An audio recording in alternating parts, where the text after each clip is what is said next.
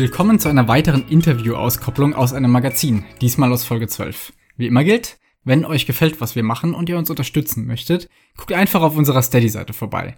Gegen ein kleines Entgelt gibt's da Zusatzinhalte zu unseren Folgen und obendrauf auch noch unsere Dankbarkeit. Und wie groß die ist, ja, wie sentimental wir beim Blick auf die UnterstützerInnenliste immer werden, das könnt ihr insbesondere im letzten Magazin nachhören. Und damit wünsche ich viel Spaß mit dem folgenden Gespräch über ein Thema, das sich immer wieder einer gewissen Beliebtheit erfreut. Einerseits, weil es sich um ein unterhaltsames Kuriosum handelt, andererseits, weil es eine Strategie ist, vor der sich viele fürchten. Und das, obwohl doch regelmäßig betont wird, dass sie eigentlich nie funktionieren dürfte. Der TC-Drop. Entgegen dieser Behauptung, dass die Strategie nie funktionieren dürfte, hat sie sogar kürzlich ihren Weg in Memps Warlords Turnier gefunden. Dort hat nämlich Doubt Viper auf Border Dispute mit einem sogenannten Persian Douche nicht nur überrascht, sondern sogar besiegt. Und darum ist es an der Zeit, über Douches, TC-Drops oder wie auch immer man das jetzt nennen möchte, zu sprechen. Denn selbst die Pros wissen nicht richtig, wie man sich dagegen verteidigt. Sagt zumindest mein heutiger Gast. Willkommen, Umdeuter, schön, dass du hier bist. Hallihallo, danke für die Einladung. Ja, dass du diese Aussage getroffen hast, habe ich, ich glaube, es war vorgestern Morgen, nach dem Aufwachen auf meiner Reddit-App gesehen. Da hast du nämlich, wie schon öfter, einen etwas längeren Beitrag geschrieben. Und dieses Mal ging es eben um TC-Drops und wie man sich dagegen verteidigt. In der Vergangenheit ist mir das schon immer wieder aufgefallen. Wir haben ja kürzlich auch im Turnier gegeneinander gespielt und da hatte ich dir bei der Gelegenheit schon gesagt, wie gerne ich immer deine Reddit-Posts lese. Da setzt du dich ja regelmäßig mit diversen Aspekten und auch Strategien in dem Spiel auseinander. Wie kam es denn dazu, dass du angefangen hast in dieser Ausführlichkeit? Also man liest da ja wirklich schon eine ganze Weile dran und äh, wie gesagt, ich auch mit sehr viel Vergnügen damit auseinandersetzt. Ja, also, dass die Dinger so lang sind, ist so ein bisschen, es wird mir so ein bisschen zu hoch gekocht teilweise, weil ich schreibe die halt so runter. Das ist jetzt nicht so, nicht so der wahnsinnige Aufwand in dem Sinne, aber mir, mir macht es halt Spaß, die Dinger zu schreiben und so den, die Gedankengänge, die ich habe, irgendwie strukturiert irgendwie aufs Blatt zu bringen ist ich habe davon äh, früher schon über andere Sachen geblockt und so und bin da ein bisschen bewandert in der Hinsicht so und bin sowieso auch äh, immer so einen analytischen und strategischen Zugang zu Sachen und deswegen äh, fällt mir das so, so, so zu, das, das zu machen und ja, macht mir einfach, macht mir einfach Spaß, das zu teilen und äh, ja, habe halt gemerkt, das lesen auch viele gerne und man kriegt immer cooles Feedback und äh, kriegt auch immer noch mal in den Kommentaren so ein bisschen aufgezeigt, wo vielleicht auch noch Denkfehler liegen und so und deswegen, ja, ist für mich eine coole Ergänzung zu, dazu, dass ich das Spiel sowieso sehr, sehr viel spiele. Ja, ich find's auch cool, gerade wenn man so ein bisschen teilweise auch kontroversere Thesen aufwirft, wie das dann in der Community, wie eben gerade Reddit, wo sich ja doch sehr viele Leute versammeln, einfach auch zu Diskussionen anregen kann. Alleine daher finde ich das schon einen sehr wertvollen Beitrag. Ja, genau. Ist auch immer dann so ein bisschen, also teilweise kommt es auch so aus, aus einer Richtung, dass ich feststelle, irgendwie in der Community ist so ein bestimmtes Narrativ vorhanden, dass irgendwas sehr Gutes, irgendwas sehr Schlechtes, das und das OP ist, das und das, was weiß ich so. Und ich habe dann häufig so, ah, okay, aber vielleicht ist da ist das ein bisschen ne, keine so, vielleicht muss man zu der Sichtweise noch was hinzufügen oder vielleicht ist da wird da auch ein bisschen was falsch gesehen oder so. Und ich bin dann tendenziell, ich bin so tendenziell sehr meinungsstark und äh, mache dann gerne irgendwie, fügt dann gerne was hinzu oder biete eine andere Perspektive an. Wen das interessiert, also den Beitrag, über den wir heute lesen, werde ich auch in der Folgenbeschreibung verlinken und darüber kommt man dann ja unproblematisch auf Reddit auch auf dein Profil und kann sich da die anderen Sachen noch durchlesen, für die Leute, die es interessiert. Ja, und ich weiß nicht, ob du die Geschichte kennst, aber auch bei uns hier im Podcast ist der TC-Drop zu einem kleinen Running Gag geworden. Mhm.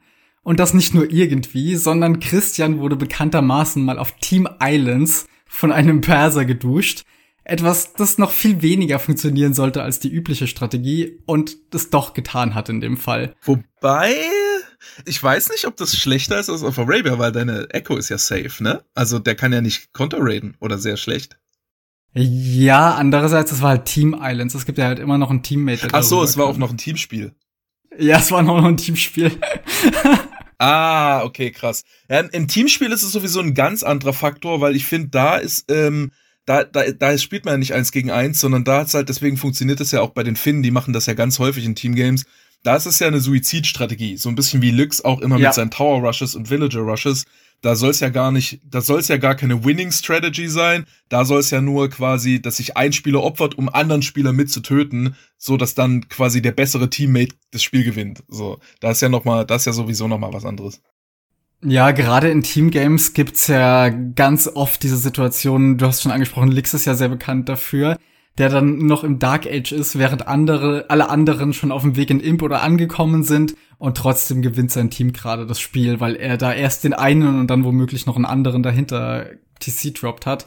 Also diese Strategie, die hat so einiges in sich und ich glaube, einer ihrer großen Stärken ist aber, und das zeigt sich in diesem Team Islands Spiel, wo wir überhaupt nicht damit gerechnet haben, der Überraschungseffekt. Die Strategie ist so schlecht eigentlich, dass sie kaum jemand benutzt und genau deswegen gerät man direkt in Panik, wenn man dem Ganzen ausgesetzt ist und verliert dann doch. Ja, ich hatte letztens eine Situation, wo ich das Gefühl hatte, das ist eine, die Strategie ist richtig gut in der Situation und das war in der AOEDE-Liga in, in 2 gegen 2 auf Team Akropolis. Weil Team Akropolis, dadurch, dass deine Fläche so beschränkt ist, ist es sehr, sehr schwer herauszufinden, äh, wo gehe ich denn jetzt hin mit meiner Echo, weil man muss seine Echo verlagern und man weiß nicht richtig wohin. Und dann kann der ja oben auf der Akropolis ohne Probleme den zweiten Spieler auch noch duschen. Da wurden wir halt beide geduscht, während der zweite Spieler vom Gegner dann halt durchgeboomt hat. Und wir, es war halt für uns beide nicht so einfach, okay, wo bauen wir unser zweites TC, wie kriegen wir unsere Echo safe, wie bauen wir die Woodlines, weil du hast nur so, so Mini-Woodlines. Ich glaube, das ist ja. das tatsächlich dann, also es gibt, glaube ich, schon Situationen, wo es eine gute Strat ist, gerade im Teamgame, aber halt normalerweise auf 1 gegen 1 sollte es fast nie funktionieren und vor allem auf 1 gegen 1 Arabia sollte es meines Erachtens nicht funktionieren. Bevor wir jetzt da noch mehr in die Details gehen, wie funktioniert das Ganze überhaupt? Der Name verrät's schon. Es ist ein TC-Drop. Man löscht im Laufe des Dark Ages das eigene Town Center, um nochmal eins bauen zu können. Und das platziert man dann im Optimalfall so, dass es das gegnerische Town Center erreichen kann, um das zu zerstören. Aber für mich als jemanden, der das noch nie ernsthaft selbst probiert hat, worauf achtet man denn aus Sicht desjenigen, der das Ganze durchziehen will? Wie sieht der Bild da grob aus und wie verläuft es im Optimalfall? Ich bin auch kein erfahrener Duscher. Ich habe das mal, ich glaube, ich habe das tatsächlich bis jetzt nur mit Cumans in Feudal Age gemacht. TC getroppt. ähm, das kann auch ganz geil sein. Ist ja da aber eine ganz andere Situation. Er ist im Grunde eine andere Strategie, als wirklich das Dark Age TC zu deleten. Ich glaube, beim klassischen Dusch ist halt das Wichtigste, dass du, also du wirst auf jeden Fall in, in, in Range des gegnerischen DCs halt kommen, ne? Ich glaube, du ja, ich weiß gar, ich weiß gar nicht genau, wie man es wie man's selber spielt vom Timing her. Ob man sagt, ich will das so schnell wie möglich machen oder ich mach's, wenn ich so und so viele Villager habe oder so und so viele Ressourcen habe. Am härtesten trifft der Dusch, wenn man damit halt möglichst viele Ressourcen catcht. Ne? Also du kannst Glück haben, dass du die Berries, das Gold und das TC rangest. Und im Optimalfall hat der Gegner auch schon eine Mill und ein Lumbercamp gebaut. Und dann hast du halt ihm ganz viel denied und im, Optimale, im Optimalfall kannst du vielleicht noch eine Farm klauen oder so oder eine Farm denyen zumindest. Und was halt sehr, sehr häufig vorkommt, ist, dass du, also du versuchst auf jeden Fall, glaube ich, immer so zu bauen, dass du die, dass du die Berries danach nehmen kannst. Weil das ist der einzige wirkliche Vorteil, den du daraus kriegen kannst. Denn was halt das Ding ist, warum es meines Erachtens so eine, auch so eine schlechte Strategie ist, dass du ein neues TC baust, das ist dein Invest und was du da rauskriegst ist, dass der Gegner ein neues TC bauen muss. Also du investierst extrem viel für ein 1 gegen 1 Trade ohne einen offensichtlichen Vorteil. Und die Grundidee ist halt hauptsächlich, dass du danach, in dem Moment, wo du das gegnerische TC kaputtgeschossen hast, gehst du Villager fighten, du produzierst weiter Villager, der Gegner hat vielleicht noch kein TC gebaut oder du hast halt so viele Wills, dass du die Willfights irgendwie gewinnst und so weiter und so fort. Und du kannst halt so viel Chaos bei ihm anrichten, dass du quasi das Invest, was du am Anfang gemacht hast, dass du das zurückkriegst. Man geht ja aber auch nicht mit allen Villagern nach vorne mhm. oftmals oder im Normalfall, sondern gerade eine Woodline hat man noch daheim, um an Holz zu kommen, um das Town Center reparieren zu können, wenn es da zu einem Fight kommt. Wie sollte denn die verbleibende Eco daheim aussehen? Lässt man noch was auf Bären? Nimmt man die Schafe mit oder lässt man die auch zurück, um sie daheim noch in Ruhe essen genau, zu können? Genau, der Klassiker ist, äh, was Rubenstock, glaube ich, immer macht, ist, dass er die Schafe mit nach vorne nimmt, damit er dann dort die Schafe essen kann vorne. Und ich glaube, wahrscheinlich ist 10 die, Optim die optimale Zahl, weil du kannst nur 10 Villager einquartieren, so dass sie auch Pfeile schießen, außer du bist Teutone. Andernfalls, ich glaube, du kannst 15 einquartieren, ne? Aber nur die ersten 10 ändern die Anzahl der ja. Pfeile. So, das heißt, du willst nicht mehr als 10 Villager einquartieren und deswegen würde ich sagen, macht es wahrscheinlich auch am meisten Sinn, mit genau 10 Villagern nach vorne zu gehen. Wobei man ja argumentieren könnte, dass zwei, drei mehr praktisch sind, um reparieren zu können und gleichzeitig die volle Anzahl an Pfeilen zu haben, oder? Ja, aber wenn, wenn repariert wird, also wenn du es als Perser machst, ist dir das ja wurscht, weil du hast eh doppelt so viel HP, also du wirst eh nicht, also du wirst nicht reparieren müssen.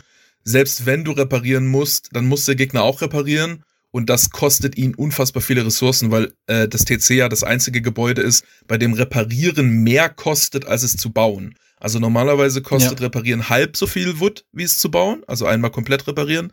Und beim TC ist es doppelt so viel. Also ein TC reparieren kostet sozusagen viermal so viel Holz wie jedes andere Gebäude. Und deswegen ist es eigentlich immer eine schlechte Idee zu reparieren. Und wenn der Gegner anfängt, TC zu reparieren, dann hast du eigentlich schon gewonnen. Mhm. Woran merkt man sonst, wenn es gut läuft? Also du sagst jetzt, wenn er anfängt zu reparieren, das finde ich schon sehr interessant. Ich hätte dich nachher, wenn wir drüber sprechen, wie man dagegen verteidigt, gefragt, ob man reparieren sollte oder eher nee. nicht. Aber ich lese jetzt hier raus, man lässt es eigentlich sein. Genau, der, der, das absolute Standardverhalten ist, dass man sagt, man ignoriert diesen Dusch komplett, man lässt dann seinen TC down gehen, äh, macht weiter Villagers und in dem Moment, wo es down gegangen ist, baut man es einfach sofort neu.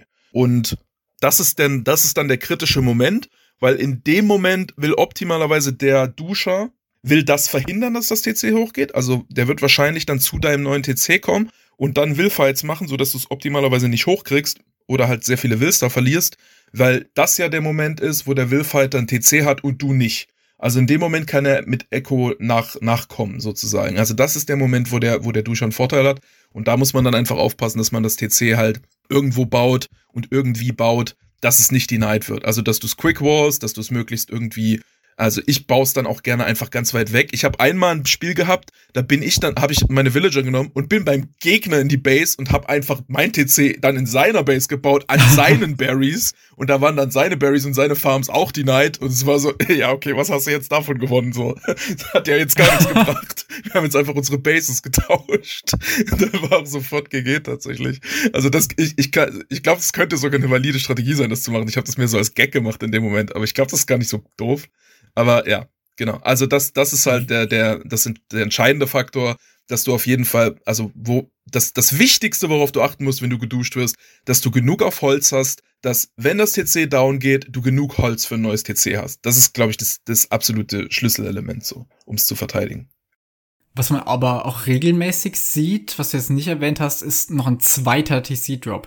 Also, wenn jetzt derjenige, der das Ganze abkriegt, sein Town Center verloren hat, baut es an einer anderen Stelle wieder auf und der TC-Droppende löscht seins ein zweites Mal und baut es ein zweites Mal dann neben dem Town Center von seinem Gegner wieder. Genau. Ist das was, was Sinn ergibt? Gibt auch, gibt auch Situationen, wo er es sogar dreimal macht. Ist halt, führt halt immer dazu, dass es dann wieder eine Situation gibt, wo er will fighten kann, ne?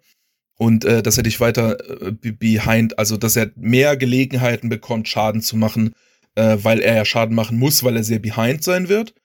Wenn es dann sogar einen dritten TC-Drop gibt, dann muss man dann auch irgendwann auf Stein gehen, aber das ist gar nicht so wichtig. Ich glaube, was, was das Wichtigste ist aus defensiver Hinsicht, dass man deshalb sein zweites TC nicht in der Nähe von anderen Ressourcen baut. Also du willst nicht dein Lumbercamp und direkt daneben dein zweites TC oder dein Gold und direkt daneben dein zweites TC oder dein Farming Echo und dann direkt daneben dein zweites TC. Normalerweise in Age denkst du ja immer, ich will mein TC an möglichst vielen Ressourcen haben, ich will möglichst viele Ressourcen an meinem TC haben. Und diese Logik musst du komplett umschalten, wenn du geduscht wirst, weil das führt ja dazu, dass der nächste Dusch effektiver wird, weil er noch mehr Echo von dir rausnimmt. Wenn dein TC irgendwo im Nirgendwo steht oder einfach nur an irgendeiner random Woodline, wo sonst nichts von dir dran ist, dann sagst du halt, wenn du wieder geduscht wirst, ja okay, dann gehe ich wieder weg und baue mein nächstes TC wieder woanders. Dann hat's einfach gar keinen Effekt gehabt. Dann ist es ein 1 1 für 1 Trade, TC gegen TC und der Gegner hat noch die ganze Idle Time, ums niederzuballern, was unfassbar viele Ressourcen kostet. Ja, das stimmt. Was würdest du denn sagen, sind so die besten Zivilisationen für einen TC-Drop? Also wir haben jetzt schon gesprochen über Perser, die die doppelten HP da drauf haben, was ein super starker Bonus ist. Teutonen wurden schon genannt, weil sie mehr Pfeile daraus schießen können. Mir sind gerade spontan noch Sizilianer eingefallen, weil die ja den dritten TC-Drop quasi umsonst kriegen würden. Ja, stimmt, genau. Sizilianer haben da diesen Bonus, wenn du wirklich ganz lange das machst. Äh, Spanier bauen das TC schneller. Das ist auch sehr, mhm. sehr relevant.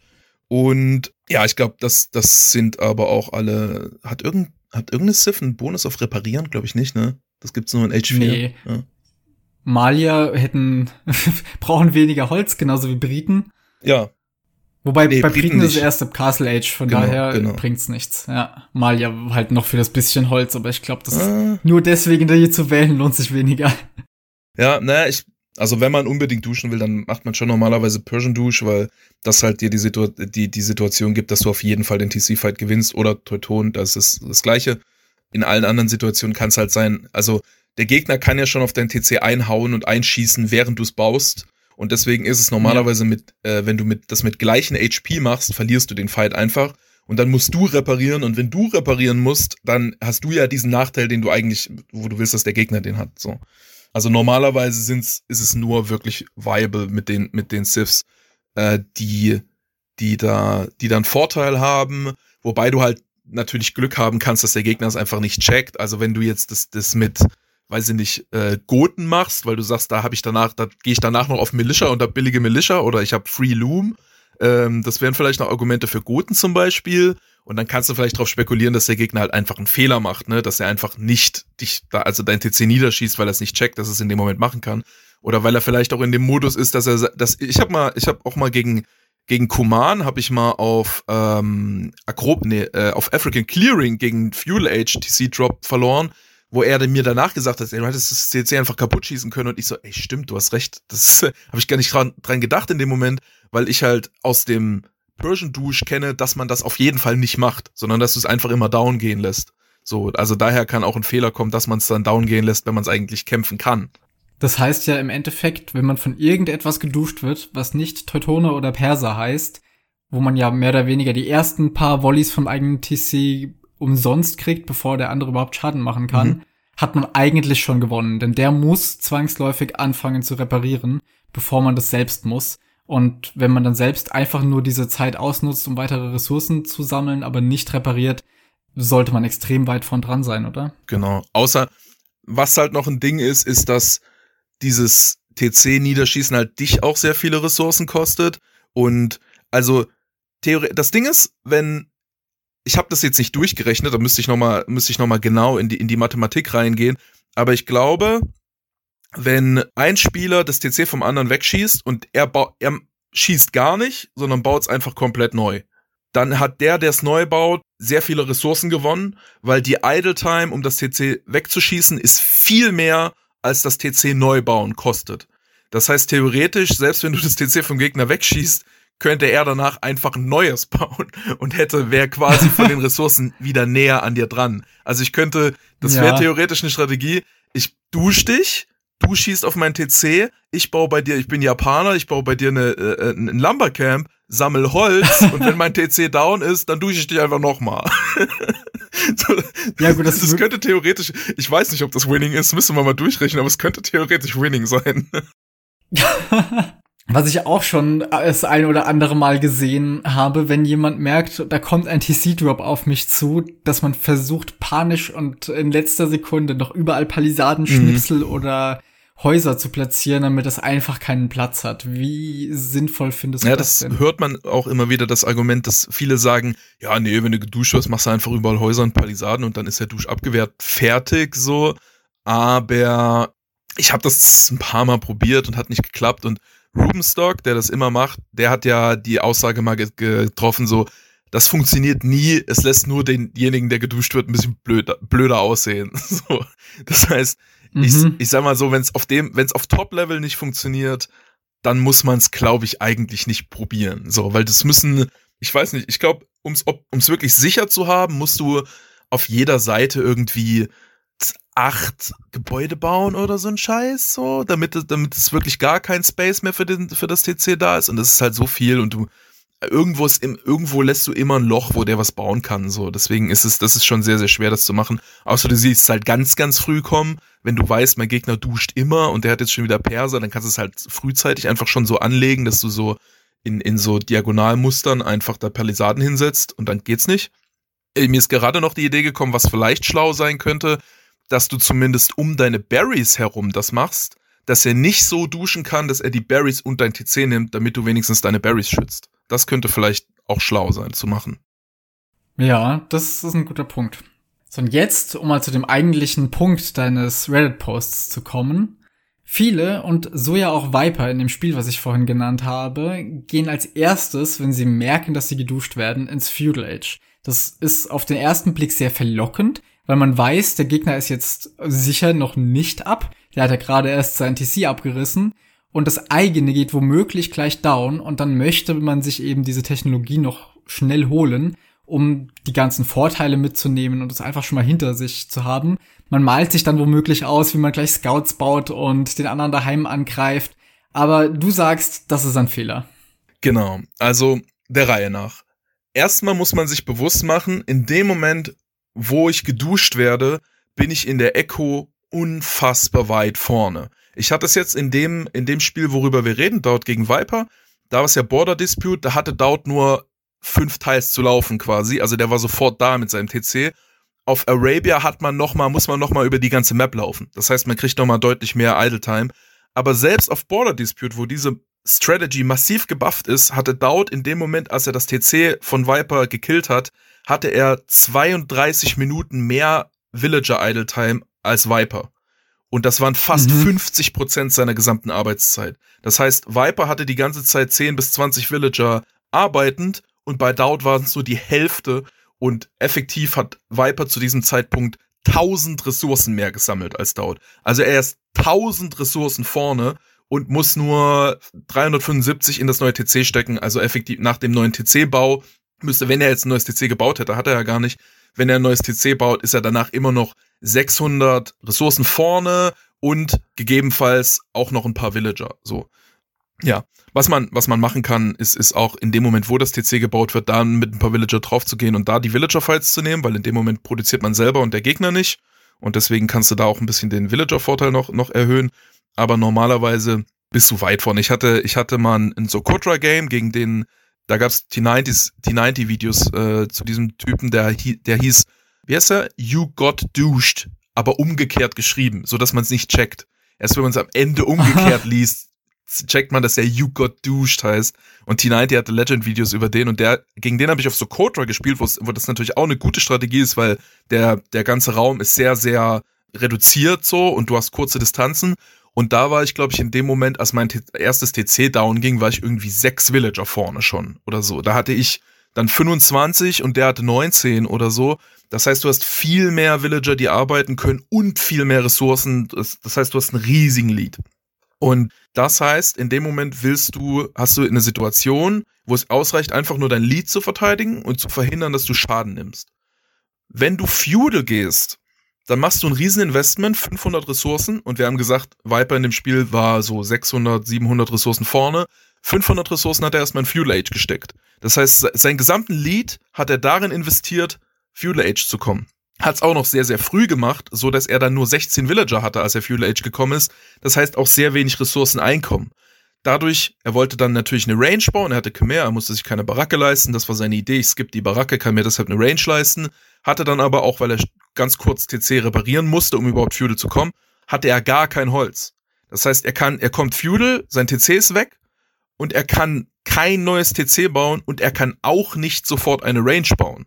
Und das ist das Risiko, das man eingeht, dass man investiert, um nach Feudal zu kommen, dann dort aber nichts machen kann. Wenn man sich überlegt, wenn ich normalerweise in Fast Feudal spiele, also ich gehe mit 20 Pop-Up, ich gehe mit 22 Pop-Up, dann bin ich ja in den ersten Minuten, wenn ich nicht interrupted werde, wenn alle meine Villager arbeiten, dann habe ich eine sehr, sehr tighte Echo. So, da habe ich die ganze Zeit gerade so genug Food, um Villager zu produzieren. Ich habe gerade genug Holz und Gold, um irgendwie Archer zu produzieren oder gerade genug Food, um ein paar Scouts zu machen und mehr halt nicht.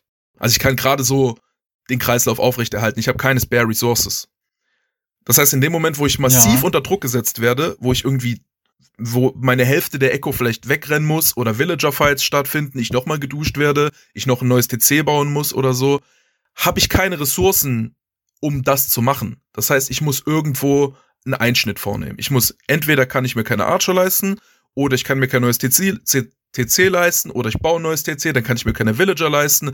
Das heißt, Feudal zu gehen, wenn der Gegner eine Follow-up-Aggression macht, wird unweigerlich dazu führen, dass man Schaden nimmt. In einer Situation, wo man sehr, sehr weit vorne ist. Ja. Und deshalb bin ich halt der Meinung, dass du normalerweise einfach Dark Age bleibst, zusiehst, dass du dein Lead hältst, sicheres TC baust, deine Echo überall hinschickst und dann einfach auf diesem Lead weiterspielst. Wann würdest du denn sagen, ist dann der Punkt, an dem man hochklickt? Wenn das Ganze sich so deinem Gefühl nach wieder zum normalen Spiel entwickelt hat? Das heißt, wenn du irgendwo dein TC wieder neu gebaut hast, und der andere hat sich in deiner ehemaligen Base bequem gemacht und es sieht so aus, als würde der jetzt nicht nochmal mit einem TC-Drop ankommen oder wenn du einfach bei der normalen Villager-Anzahl bist, mit der du auch sonst dich im Feudal Age wohlfühlen ich würdest? Ich glaube, wenn du es dir leisten kannst, einfach. Also ich glaube, wenn du es nicht beim ersten Mal baust, also dein TC wird ja niedergeschossen, da hast du vielleicht so 20 Wills, 22 Wills, sowas in der Größenordnung.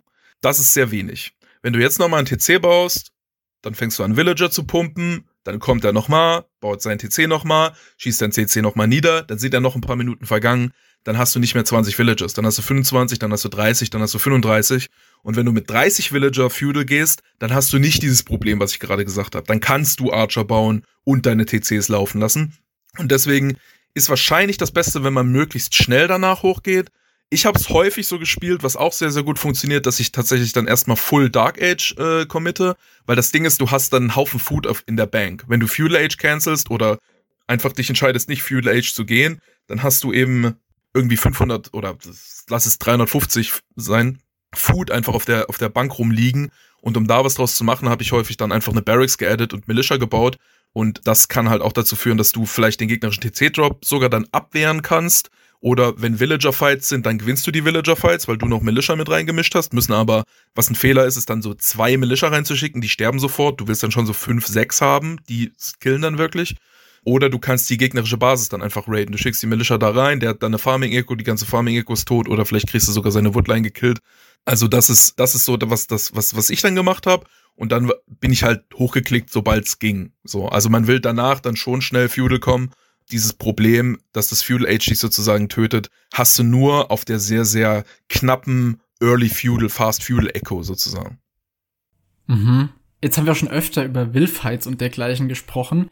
Und das muss man sich ja klar machen, ist ja das Grundkonzept von diesem Persian Douche oder von dem Douche generell, dass man versucht, die Timings auszunutzen, wenn man selbst Villager produzieren kann und der Gegner jetzt nicht, indem man eben eine Weile das Town Center wieder oben hat und das vom Gegner ist down gegangen, er versucht jetzt ein neues zu bauen, man zögert das so lange wie möglich heraus. Hast du irgendeinen Tipp für diese Phase, wie man sich da verteidigt? Also, wenn ich jetzt unterwegs bin mit meinen Wildschern auf der Suche nach meinem Traum-TC-Spot für das zweite mhm. und jetzt rennt mir mein Gegner auf einmal hinterher mit allem, was er hat, weil er weiß, er kann gerade nachproduzieren und ich nicht. Also ich würde auf jeden Fall sagen, such dir schon mal einen TC-Spot, bevor dein TC down gegangen ist. Du willst optimalerweise die Situation haben, dein TC geht down und du droppst dein TC sofort. Also du willst da möglichst auch schon zehn Villager dort haben, wo du es droppen willst.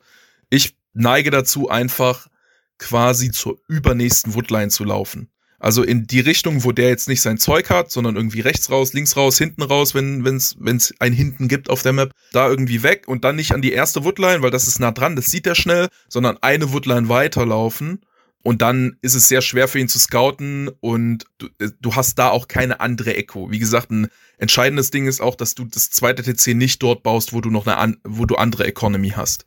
Also ich mach's dann äh, irgendwie so. Ein bisschen effizienter ist es natürlich, wenn du, wenn du dann direkt irgendwie an eine relativ nahegelegene Woodline gehst, aber wichtig ist auf jeden Fall, dass du keine Echo in der Nähe hast.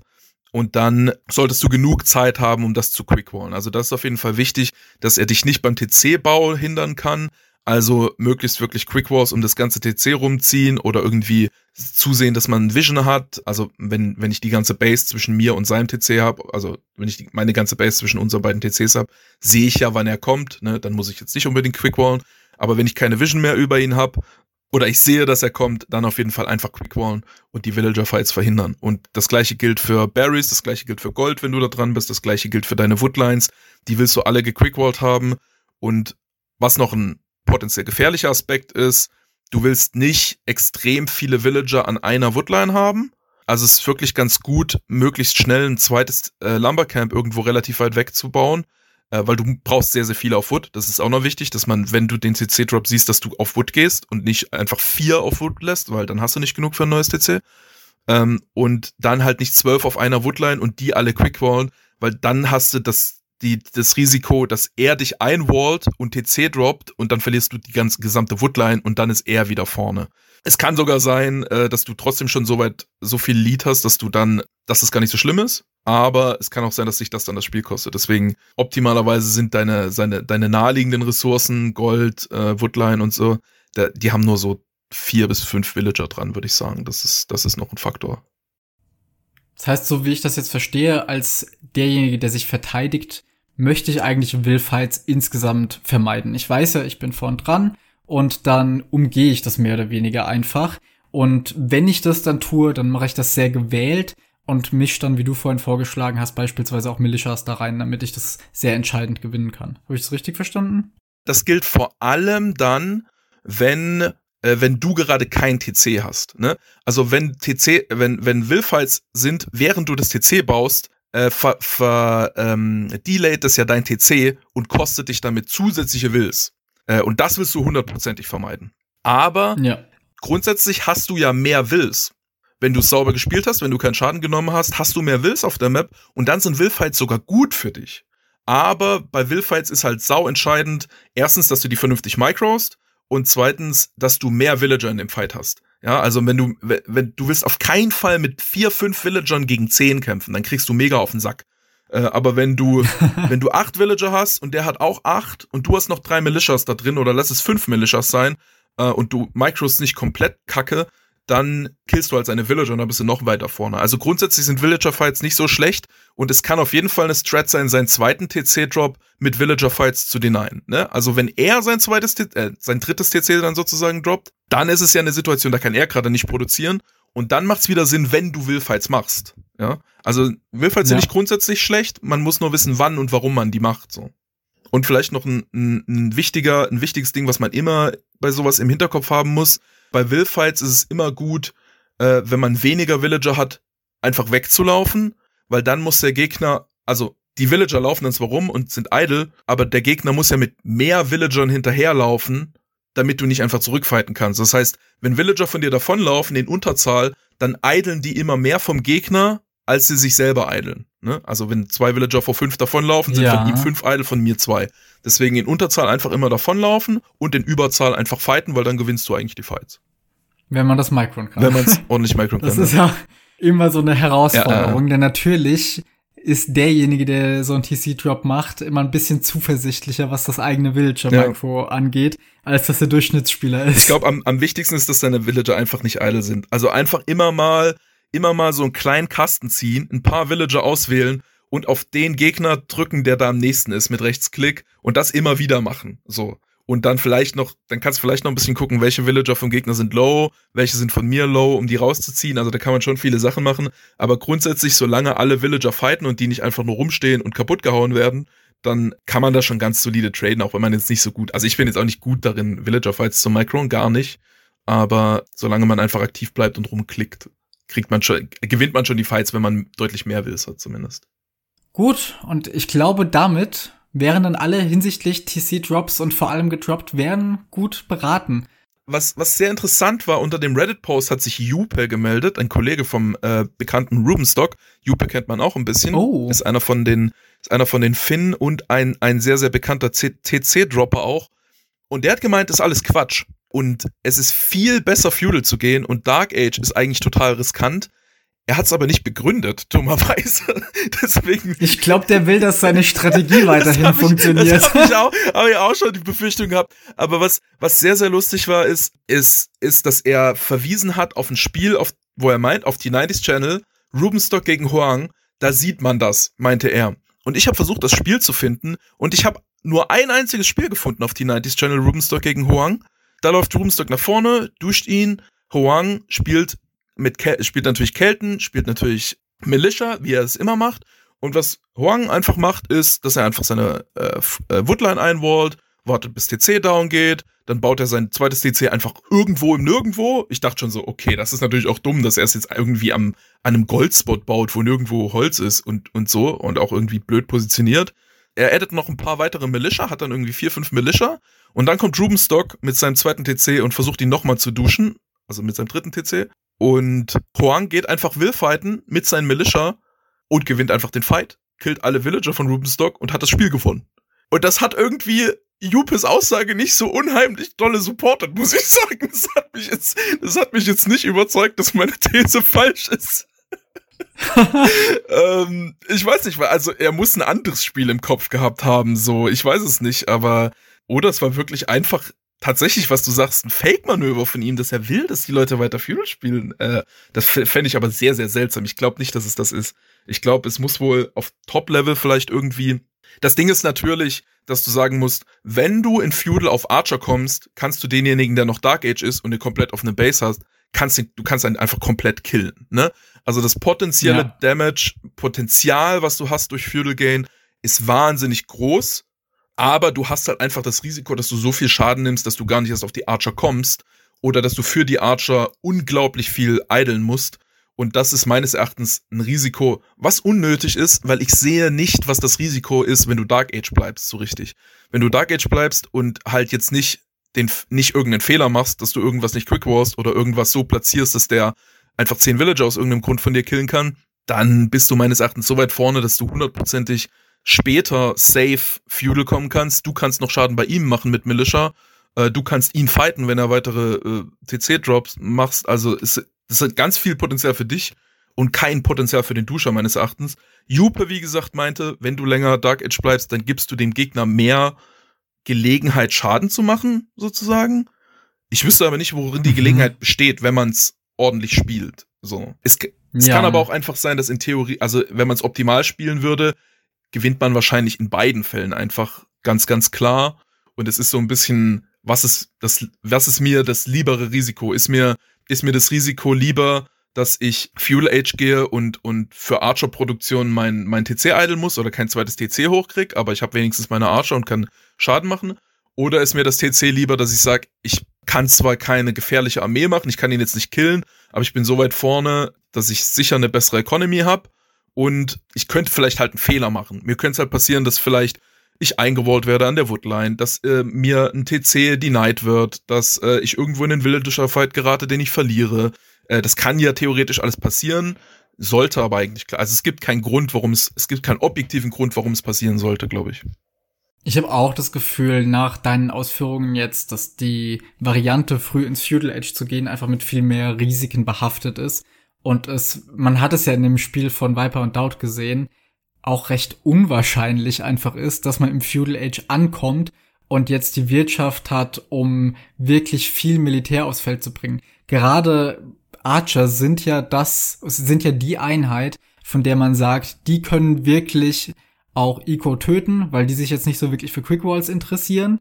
Aber jetzt ist es ja so, dass Archer, bis sie ihr Upgrade mit Fletching haben, gar nicht mal so viel Schaden machen an Villagern und vor allem nicht mit kleinen Zahlen. Mhm. Was bedeutet, dass man noch mal mehr in Feudal Age investieren muss mit diesen 100 Nahrung und 50 Gold, wofür ja absolut die Eco nicht da ist, wenn man jetzt wie ein Viper in dem Fall ja. mit 16, 17 Villagern im Feudal Age ankommt. Genau. Wobei man natürlich schon auch mit sehr, sehr geringen Archer-Numbers sehr viel Schaden machen kann.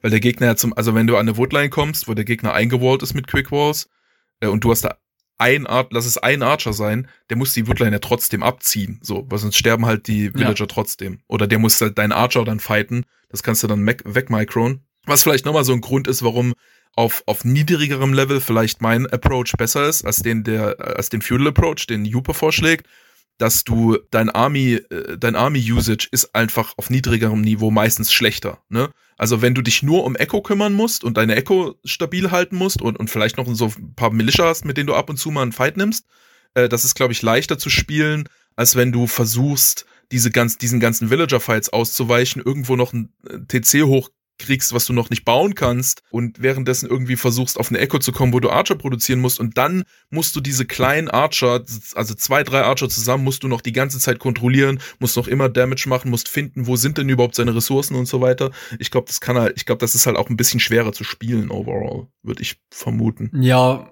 das setzt ja nicht nur voraus, dass du überhaupt noch eine Wirtschaft hast, wenn das Ganze vorbei ist, sondern die muss auch noch auf genau das ausgerichtet ja. sein, was du jetzt vorhast. Genau. Insofern trifft das wahrscheinlich einen guten Punkt, weil auch ich muss sagen, ich habe deinen Post gelesen und dachte so, ah, in Zukunft werde ich äh, hier diese Tipps befolgen und ein bisschen zuversichtlicher sein, wenn mir sowas mal passiert, weil ich jetzt so einen groben Plan habe, was ich da tun muss, dem ich folgen kann und mhm. dann immer so ein bisschen im Hinterkopf die, die den Gedanken habe, ich bin gerade vorne, alles ist gut, ich kann mich zurücklehnen ja. und ich hoffe, das hilft nicht nur mir, sondern auch anderen, die das gehört haben. Und Wir alle, insbesondere ja auch Christian, wenn er das hier hört, sind fürs nächste Mal vorbereitet, wenn uns sowas trifft. Und damit danke ich dir vielmals, dass du hier warst. Danke für deine Beiträge auf Reddit. Die bereichern uns alle sehr, finde ich. Viel Spaß noch beim Spielen. Ja, sehr schön. Danke für die Einladung. Ich hoffe, es konnte ein bisschen helfen. Vielleicht abschließende Anekdote. Ich habe auch mal ein Spiel, da wurde ich geduscht, habe ich gewonnen, nach de, gegen, gegen, er war Berber, er war meine Elo und er hat beide Boars von mir bekommen. Er ist mit Berber Wills gekommen, Boah. beide Boars bekommen und mich danach geduscht und er hat trotzdem verloren. Also, habt, habt keine Angst. Und damit bedanke ich mich bei meinem heutigen Gast und auch bei euch fürs Zuhören.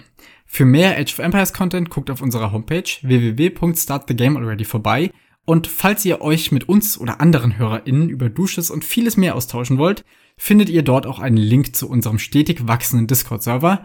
Aber all diese Links, ja, zu Steady, zur Homepage, zum Discord, werden auch alle in der Folgenbeschreibung sein. Und damit viel Spaß beim Spielen und bis zum nächsten Mal.